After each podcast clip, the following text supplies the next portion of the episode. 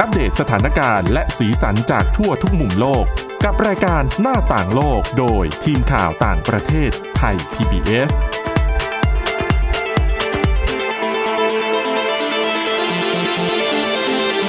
สวัสดีค่ะ ต้อนรับเข้าสู่รายการหน้าต่างโลกนะคะ มาอัปเดตสถานการณ์แล้วก็สีสันจากทั่วทุกมุมโลกกับทีมข่าวต่างประเทศไทย PBS ค่ะ วันนี้อยู่กับคุณวินิษฐาจิตกรี แล้วก็ดิฉันทิพย์ตะวันเทระในยพงค์ค่ะ สวัสดีค่ะ สวัสดีค่ะ ก็สามารถฟังรายการเรานะคะ ได้ที่ www.thaipbspodcast.com ค่ะ ก็วันนี้ยังอยู่กันที่เรื่องราวของการเลือกตั้งเช่นเคยนะคะ เปิดเปิดเรื่องมาเลย เป็นเรื่องของการเลือกตั้งก่อน แล้วก็จะมีเรื่องราวที่น่าสนใจรอบโลก ค่ะ มาเล่าสู่กันฟังในช่วงท้ายๆอะนะคะ เรื่องแรกที่เราจะมาเล่าให้ฟังในวันนี้เป็นเรื่องของประเด็นที่ชาวอเมริกัน ผู้ใช้สิทธิ์ชาวอเมริกันเนี่ยอาจจะให้ความสนใจเป็นพิเศษ คือหลายๆคนเนี่ยก็น่าจะพอคาดเดากันได้แล้วล่ะว่าประเด็นที่ที่ผู้มีสิทธิ์เลือกตั้งเนี่ยเขาให้ความสำคัญเนี่ยเป็นประเด็นเรื่องอะไรก็แน่นอนก็ หลักๆก็เป็นเรื่องของปากท้องอะนะคะ เรื่องของเศรษฐกิจต่างๆ แล้วก็เป็นเรื่องของโควิด -19 ค่ะ แต่ว่าอีกหนึ่งบทความที่น่าสนใจนี่เป็นบทความของสำนักข่าวรอยเตอร์สะเขาก็ไปสอบถามข้อมูลนะ จากบรรดาผู้ใช้สิทธิ์เลือกตั้งที่อายุน้อยๆ หน่อยอะเป็นในวัยแบบนักศึกษาอาจจะเป็นเลือกตั้งครั้งแรกอะไรอย่างเงี้ย หรือไม่ก็คืออายุแบบ 20 กว่า 30 กว่าอย่างเงี้ยต้นๆ ที่เป็นคนที่ให้ความสำคัญเกี่ยวกับเรื่องของสิ่งแวดล้อม สนับสนุนนโยบายเกี่ยวกับสิ่งแวดล้อม คือคนกลุ่มเนี้ยถ้าเราฟังแบบเนี้ยเราก็จะเข้าใจว่า ก็น่าจะให้ความสำคัญกับเรื่องสิ่งแวดล้อมนะ อืม เพราะว่าเขาเป็นกลุ่มที่เคลื่อนไหว คนรุ่นใหม่ อืม เป็นกลุ่มนักเคลื่อนไหวเรื่องสิ่งแวดล้อมอยู่แล้ว แต่ปรากฏว่าจากการที่ไปพูดคุยเนี่ย ทางสำนักข่าวรอยเตอร์สเขาบอกมานะคะว่า จริง ๆ กลุ่มเนี้ยแม้กระทั่งเป็นคนที่เคลื่อนไหวเรื่องของสิ่งแวดล้อมเนี่ย ก็ยังบอกเองเลยนะว่า ให้ความสำคัญกับเรื่องของเศรษฐกิจมากกว่า แหมปากท้อง ก็ ใช่แล้วเขาบอกว่าด้วยความที่เป็นนักศึกษาที่กำลังจะจบอย่างเงี้ยยิ่งมาเจอโควิด -19 แบบเนี้ยคนที่มีงานอยู่แล้วก็ตกงาน อ่า ใช่ เศรษฐกิจก็พังอยู่ คือเศรษฐกิจก็เหมือนกับ ไม่เฟื่องฟูเหมือนก่อนหน้านี้ คนจบใหม่ที่ยังไม่มีงานนี้ไม่ต้องพูดเลยนะ ใช่ เพราะคนที่มีงานยังตกงานอะ่ะ ดังนั้นเนี่ยเขาก็เลยมองว่าประเด็นเรื่องของเศรษฐกิจเนี่ย เป็นประเด็นที่เขาให้ความสำคัญมากรวมไปถึงเรื่องนโยบายการรับมือกับโควิด -19 แต่สิ่งหนึ่งที่น่าสนใจสำหรับการเลือกตั้งในปีนี้ที่คนให้ความสำคัญก็คือเรื่องของความยุติธรรมในสังคม เรื่องของเชื้อชาติสี ค่ะ ผิวในสหรัฐ เพราะว่าปฏิเสธไม่ได้ว่าก่อนหน้านี้คือ เอาง่ายๆ คือนโยบายของทรัมป์เองแล้วก็การปกครองของทรัมป์เองในช่วง 4 ปีที่ผ่านมาเนี่ย ก็ทำให้ความขัดแย้งในเรื่องของสีผิวเนี่ย มันเหมือนกับชัดเจนมากยิ่งขึ้นน่ะนะคะ กระแสแรงจริง ๆ เนาะ ใช่รวมไปถึงเรื่องของการประท้วงรุนแรงในหลายเมืองทั่วประเทศนั่นเอง ก็ทำให้คนที่อายุน้อยๆ ในช่วงเนี้ยก็ออกมาเหมือนกับให้ความสำคัญในเรื่องประเด็นเรื่องของความเท่าเทียมทางเชื้อชาติทางสี ค่ะ ผิว เพิ่มมากขึ้นนั่นเองนะคะ แล้วเขาบอกว่าเนี่ยที่น่าสนใจคือเขาไปสำรวจคะแนนนิยมมาด้วยคือ คือเขาไปสอบถามวัยรุ่นนะ แล้วก็คนที่อายุน้อยๆ เนี่ยว่ามีความเห็นหรือว่าให้ความสำคัญกับประเด็นไหนในการเลือกตั้ง มากที่สุดมาเป็นอันดับแรกอะนะคะ คือเวลาจะเลือกผู้สมัครจากพรรคไหนเนี่ย จะเลือกโจไบเดนหรือว่าจะเลือกโดนัลด์ทรัมป์เนี่ยเขา มีเกณฑ์ เอานโยบายอะไร ในการ ขอ ตัดสินใจใช่ ใช่ ไหม ในการตัดสินใจ เขาบอกว่าคนที่มีอายุตั้งแต่ 34 ปีลงมา ส่วนใหญ่เนี่ยจะให้ความสำคัญเกี่ยวกับเรื่องของเศรษฐกิจนะคะ อืม แล้วก็อ๋อเขาบอกโควิด -19 เป็นอันดับแรกเลยหนึ่งในสี่อ่ะของผู้ที่ผู้ใช้สิทธิ์ที่อายุตั้งแต่สามต่ำกว่า 34 ปีอ่ะ อืม อ่าหนึ่งในสี่นะคะ ให้ความสำคัญกับโควิด -19 รองลงมาก็คือ เรื่องของงานแล้วก็เศรษฐกิจอยู่ที่ 20%แต่ว่าสำหรับประเด็นเรื่องของสิ่งแวดล้อม แล้วก็ climate change เนี่ยมีเพียงแค่ 7%เท่านั้น เออ น่าแปลกใจนะ ทั้ง นึ ท กว่า ที่ ะ จริงๆเรื่องสิ่งแวดล้อมคือเขาก็อย่างอ่าเมื่อคราวที่แล้วเมื่อวันพฤหัสเมื่อวานนี้ที่เราคุยกันเรื่องประเด็นดีเบต climate change คือการเปลี่ยนแปลงสภาพภูมิอากาศเนี่ย ค่ะ ก็เป็นหนึ่งในหัวข้อที่เขาคุยกันด้วยเหมือนกัน จริง ๆ นโยบายต้องบอกว่าด้วยความเป็นมหาอำนาจมั้ง อืม นโยบายเรื่องสิ่งแวดล้อมของสหรัฐอเมริกาก็เลยมีความสำคัญ ใช่ ไม่ใช่แค่ในประเทศ แต่ว่าถึงจะถอนตัวจากข้อตกลงปารีสก็เถอะ แต่ว่าถ้าเกิดเราถ้าเป็นนักสิ่งแวดล้อมเนาะแล้วมองใน ม องค์รวมว่าแบบต่อให้ทั่วโลก ลดการปล่อยแก๊สเรือนกระจก ลดการปล่อยคาร์บอน แต่สหรัฐอเมริกาที่เป็นผู้ผลิตแก๊สเหล่านี้รายใหญ่ อืม บอกว่าจะไม่ทำอะไรเลยอย่างเงี้ย มันก็ไม่ได้ มันก็ ะ เหมือนเปล่าประโยชน์นิดนึง ใช่ดังนั้นเนี่ยก็คือคนเนี่ยให้ความสำคัญนะแต่กลายเป็นว่า เพราะว่าเป็นการเลือกตั้งแล้วช่วงเนี้ยก็มี เวลาเราจะเลือกใครสักคนเนี่ยเราก็จะมองจากประเด็นที่มันใกล้ตัวเรามากกว่าไง แต่จริงๆอะอาจจะเป็นเพราะว่าเอาเรื่องสิ่งแวดล้อมอะไปแบบวางข้างๆกันกับเรื่องเศรษฐกิจปากท้องด้วยไหม อืม บวกกับความรู้สึกของคนที่เขาเผชิญกับวิกฤตมาแบบหลายเดือนนี่จะปีหนึ่งแล้วนะ อ๋อ อืม คือนักวิเคราะห์บางคนเขาบอกว่าคือถ้าบ้านคุณคืออันนี้เป็นการแปลจากคำพูดเขาเลยนะเขาบอกว่า ถ้าบ้านคุณยังไม่ได้โดนไฟไหม้จากไฟป่าเนี่ยคุณก็ไม่รู้สึกหรอกว่า ประเด็นเรื่องของสิ่งแวดล้อมเป็นประเด็นสำคัญที่คุณควรจะใช้ในการตัดสินใจเลือกผู้นำคนใหม่ ก็จริงนะ ถ้าสมมติมาเทียบกับใกล้ๆตัวบ้านเราอะ อ๋อ หมายถึงว่าอ่ะพวกเราทั่วไปมากกว่า 90% ค่ะ ตอนนี้ชีวิตก็ยังปกติอยู่ปัญหาที่เจอคืออะไรอะรถติด อ๋อ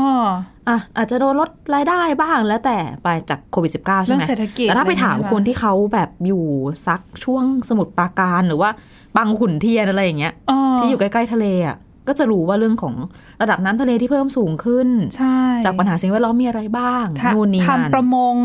ปลา อืม ไม่มีอะไรอย่างเงี้ย อะ นะ ไร คะ ก็ หรือ ว่า ว่า ไปน้ำกร่อยน้ำอะไรอืม เออแล้วก็ผลผลิตได้ไม่ดีพอก็คือ จริง ๆ แล้วสิ่งประเด็นเรื่องของสิ่งแวดล้อมเนี่ยมันแทรกซึมอยู่ในทุกเรื่องนั่นแหละ แล้วก็ทางทีมที่เขา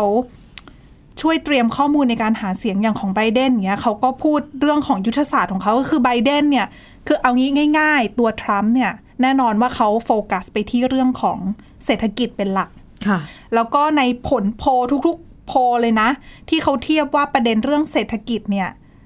คนให้คะแนนทรัมป์หรือไบเดนมากกว่ากัน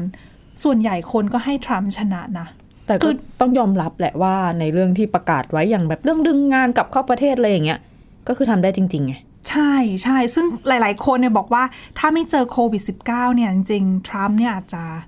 มีโอกาสช อ๋ นะ อ เลือกตั้งสมัยสองนะ เพราะว่าคือถ้าประเมินจากตัวเศรษฐกิจจริง ๆ เพียวๆ แล้วเนี่ย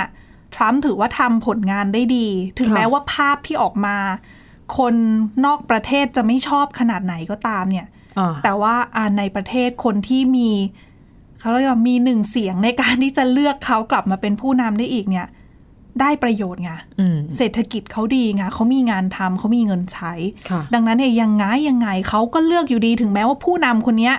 จะอาปากไม่ดีบ้าง หรือว่าไป เรื่องความเท่าเทียมทางสังคมอะไรดู ใช่ เนาะ ดังนั้นเนี่ยเขาก็ยังให้ความสำคัญกับปากท้องค่ะแต่พอเจอโควิด -19 ปั๊บเนี่ยที่ที่ทำมาทั้งหมดเนี่ยก็หายมาลายหายไปนะคะเศรษฐกิจก็ตกต่ำลงคนว่างงานก็เยอะ ดังนั้นเนี่ยเขาก็เลยมองกันว่าแบบ เอ๊ะทรัมป์จะอยู่ได้เหรอ ตัวเขาเองน่าเสียงน่าดูนะ ใช่ ถึงได้เรียกว่าไชน่าไชนีสไวรัสอยู่ตลอด ใช่ เว เพราะลาว่าคงไม่พอใจแหละ เพราะว่าอุตส่าห์ทำมา 3 ปีกว่าๆ โค้งสุดท้ายแท้ ใช่ก็ต้องติดตามกันต่อไปว่าสรุปแล้วนี่จะรักษาแชมป์ได้หรือเปล่านะคะอ่ะย้อนกลับมาที่ทีมหาเสียงของไบเดนเขาก็บอกว่าคือตัวทรัมป์ให้ความสำคัญกับเรื่องเศรษฐกิจใช่ไหมแต่ไบเดนทีมของเขาเนี่ยให้ความสำคัญกับเรื่องของสิ่งแวดล้อม ๆ อืม อืมเพราะว่าในทีมเขาเนี่ยมีคืออย่างที่ทรัมป์เคยว่าไบเดนนั่นแหละว่าออกไปทางเอียงซ้ายหน่อย ค่ะ ก็คือฝ่ายซ้ายเนี่ยเขาก็จะค่อนข้างให้ความสำคัญกับเรื่องของประเด็นสิ่งแวดล้อมด้วยอะนะคะ แล้วก็ทางทีมที่เขาวางนโยบายนะเขาบอกว่า กรณีของไบเดนเนี่ยเขาจะนำหัวข้อเรื่องของ climate change เนี่ยไปสอดแทรกในแนวนโยบายทุกๆ นโยบาย อืม ของไบเดนซึ่งเขามองว่าตรงนี้แหละ อาจจะช่วยดึงเสียงของ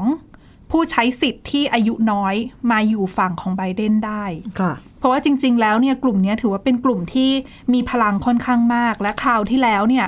ปกติเป็นกลุ่มที่ไม่ค่อยออกมาใช้สิทธิ์กันไงคือมีแต่แบบนอนหลับทับสิทธิ์ ไม่เห็น เขา ความสำคัญนะเนาะ ใช่เขาก็เลยมองว่าถ้าสมมติว่าเอาประเด็นเรื่องของสิ่งแวดล้อมมาดึงเสียงกลุ่มเนี้ยออกมาบ้างเนี่ย อาจจะช่วยทำให้ไบเดนเนี่ยสามารถคว้าเก้าอี้มาได้อะนะคะ แต่ก็ต้องควบคู่กันไปแหละ เพราะว่า climate คือเรื่องสิ่งแวดล้อมเพียวๆเนี่ยอาจจะไม่ค่อยได้สักเท่าไหร่นัก อืมจริง ๆ มันเหมือนก็แย้งกันอยู่นะ ถ้าให้ความสำคัญกับสิ่งแวดล้อมเนี่ย เปลี่ยนนโยบายเรื่องอุตสาหกรรมต่าง ๆ ก็ต้องกระทบกับเศรษฐกิจแหละ แต่จริง ๆอะดิฉันเชื่อว่ามันมีทางออกนะ ใช่ สำหรับ มันก็มันก็ ที่จะดูแลทั้งสอ มี ง ในกรณีแบบ อย่างไปด้วย green กัน economy อะไรอย่างเงี้ยแบบเศรษฐกิจที่แบบ แต่ พัฒ กำลัง นาอย่างยั่งการผลิต ยืนอะไรอย่างเงี้ย ก็ต้องยอมรับว่ากำลังการผลิตกำไรอะไรมันอาจจะลดลงแหละมั้ง แต่ว่าแต่ถ้ากำไรลดลงเนี่ยในภาพรวมทางเศรษฐกิจเนี่ยดิฉันก็ ก็คือ ไม่ ไม่ รู้ ดี ว่า ไงไม่ดี เออ เหมือน คือ ไม่ดีเหมือนเดิม คือมันเป็นสิ่งที่เราจับต้องไม่ได้เลยอะประเด็นสิ่งแวดล้อมคือเราไม่ใช่ว่าทำปั๊บเราเห็นผลเลยไงหรือว่าเราทำไม่ดีปั๊บมันเห็นผลเลย แต่คือมันต้องรอไปอีกกี่กี่ปีกี่สิบปีอะซึ่ง ใช่ ตอนนั้น ใช่ มันก็สายไปแล้วที่เราจะ ถูก มาทำอะไรอะนะคะ ทำให้ตื่นตัวตั้งแต่ตอนนี้เนาะรู้ตัว ใช่ อีกทีก็แก้ไม่ได้แล้ว ใช่ คือมันกลายเป็นว่าสิ่งแวดล้อมเรารู้แหละว่าเราต้องต้องรักษาต้องอนุรักษ์ แต่ว่าพอเรามาใช้ชีวิตจริงๆอะ่ะหลายๆคนก็อาจจะมองว่า เอยเอาปัญหาใกล้ตัว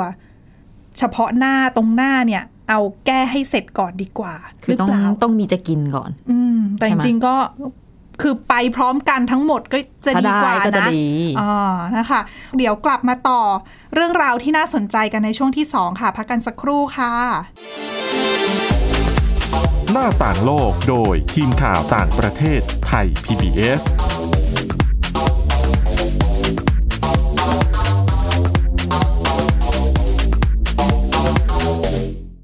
เพียงแค่มีสมาร์ทโฟน ก็ฟังได้ไทย PBS ดิจิทัล Radio สถานีวิทยุดิจิทัลจากไทย PBS เพิ่มช่องทางง่ายๆ ให้คุณได้ฟังรายการดีๆ ทั้งสดและย้อนหลัง ผ่านแอปพลิเคชันไทย PBS Radio หรือเวอร์บายเว็บไทยพีบีเอสเรดิโอ .com ไทย PBS ดิจิทัล Radio Infotainment for all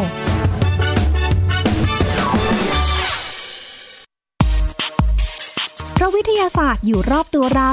มีเรื่องราวให้ค้นหาอีกมากมาย เทคโนโลยีใหม่ ๆ เกิดขึ้นรวดเร็ว ทำให้เราต้องก้าวตามให้ทัน อัปเดตเรื่องราวทางวิทยาศาสตร์ เทคโนโลยี และนวัตกรรม ที่จะทำให้คุณทันโลก กับรายการ s c i e n t e c h ทุกวันจันทร์ถึงวันศุกร์ทางไทย PBS Radio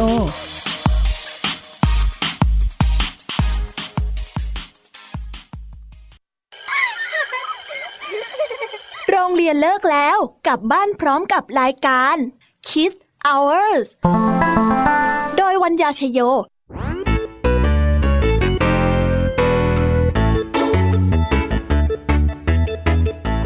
พบกับนิทานคุณธรรมสอนใจ กับครูไหวใจดี ว่าไม่ควรเชื่อคำพูดของคนพลาน นอกจากนี้ลุงทองดีกับเจ้าจ้อยยังมีนิทานสุภาษิตมาเล่าให้ฟัง นี่พวกเองเนี่ยนะ มันลิงหลอกเจ้ากันจริง ทั้งยังมีนิทานเด็กดี และพี่ยามีเล่านิทานสนุกสุดหันษาให้น้อง ๆ ได้ฟัง ทุกวันจันทร์ถึงศุกร์ 17 นาฬิกา ทางวิทยุไทย PBS www.thaipbsradio.com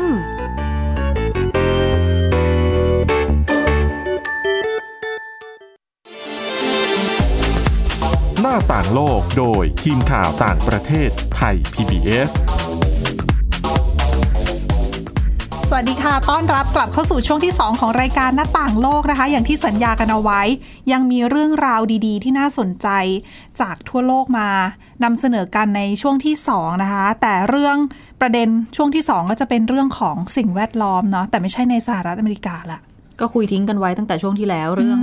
ผลกระทบต่าง ใช่ ๆ จาก ค่ะ พลาสติกเราก็คุยกันมานานแล้วเนาะ อืม ทีนี้เรื่องของไมโครพลาสติกเนี่ยคุณผู้ฟังน่าจะได้ยินกันมานานแล้วแหละ แต่ว่าทุกวันนี้เราก็ยังต้องใช้พลาสติกในการ ไม่ว่าจะเป็นใส่กล่องข้าวมากิน หรือว่า อืม ระหว่างตอนทำอาหารเนาะก็มีหอ่อมี ค่ะ อะไร ช้อนซ่อมบางทีก็เป็นพลาสติก คือก่อนหน้านี้ก็มีคนพูดว่าจริง ๆ ไมโครพลาสติกเนี่ย โอ้ในน้ำทะเลเนี่ยในพวกสัตว์ทะเลต่างๆ เนี่ย เยอะมาก ก็มีนะ แล้วเรา แม้กระทั่งที่ก้นทะเล แล้วเรากินสัตว์ทะเลเข้าไปอีกอะไรอย่างเงี้ยนะคะ ซึ่งล่าสุดก็มีผลวิจัยที่บอกว่า แม้แต่ทารกที่เขาดูดนมจากขวดอะ อืม เราชงนมในขวดใช่ไหม ค่ะ แล้วน้องก็ดูดนมจากขวดเนี่ยแหละ ไอ้เจ้าขวดนมพลาสติกเหล่าเนี้ยทำให้เด็กทั่วโลกนะคะได้รับไมโครพลาสติกเข้าสู่ร่างกายวันหนึ่งเป็นล้านๆชิ้นเลยนะ หืมคือเขาคือเป็นไมโครพลาสติกที่ออกมาจากขวดนมอะ ใช่จากขวดนม มีบทวิจัยจากมหาวิทยาลัยนะคะ Trinity College ในดับลิน ค่ะ เป็นผลงานของวิทยาลัยวิศวกรรมศาสตร์กับเคมี ซึ่งทำวิจัยเสร็จแล้วก็ไปตีพิมพ์ลงในวารสาร Nature Food ก็เป็นที่ยอมรับนะ ชื่อเสียงโด่งดัง ซึ่งเขาบอกว่า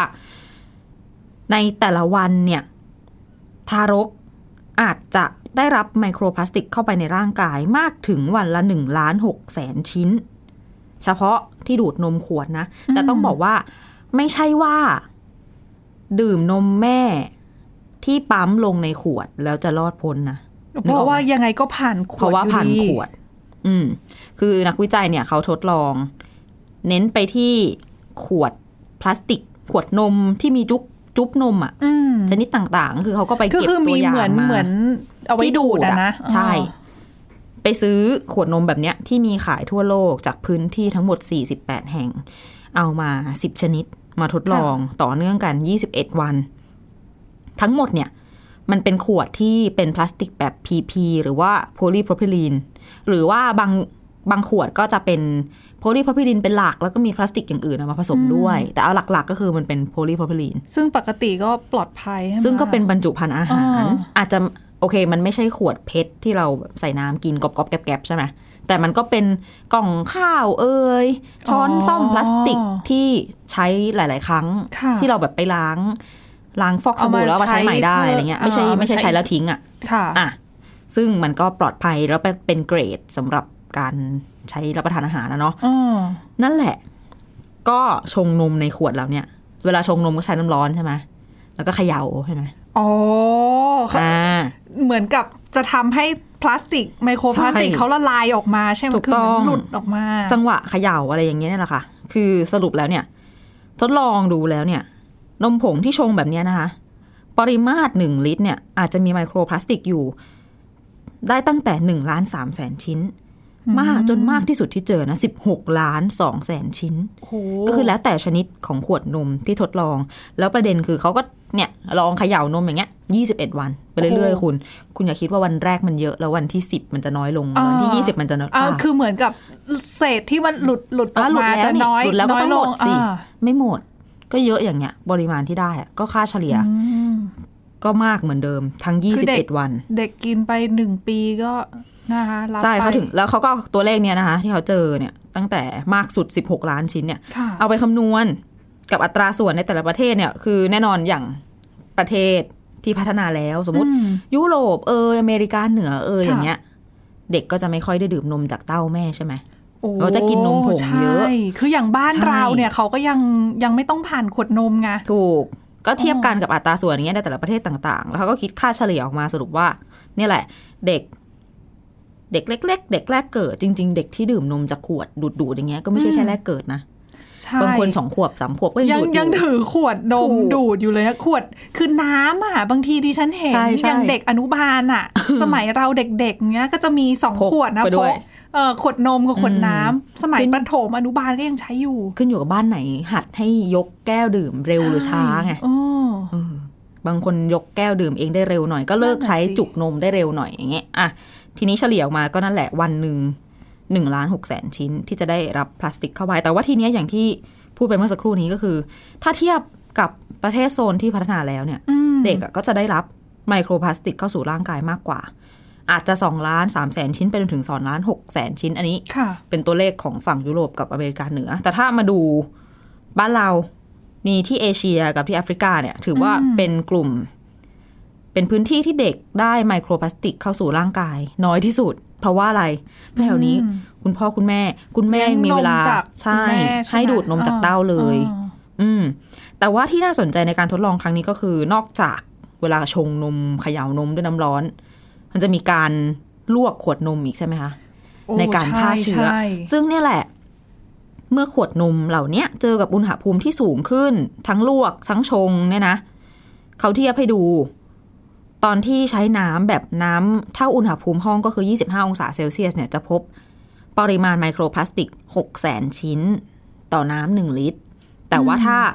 ลองเปลี่ยนไปใช้น้ำร้อน 95 องศาเซลเซียสก็คือ เราต้มน้ำเดือด อ๋อ แล้วเรา อไป ก็มาเท ลว ใส่ขวดนม เห อะไรก็ว่า อุ๊ยแต่ ไป ดิฉันเห็นหลายครอบครัวทำแบบนั้น มันต้อง เห ลว กัะ กมันต้องลวก อ๋อ ไม่ได้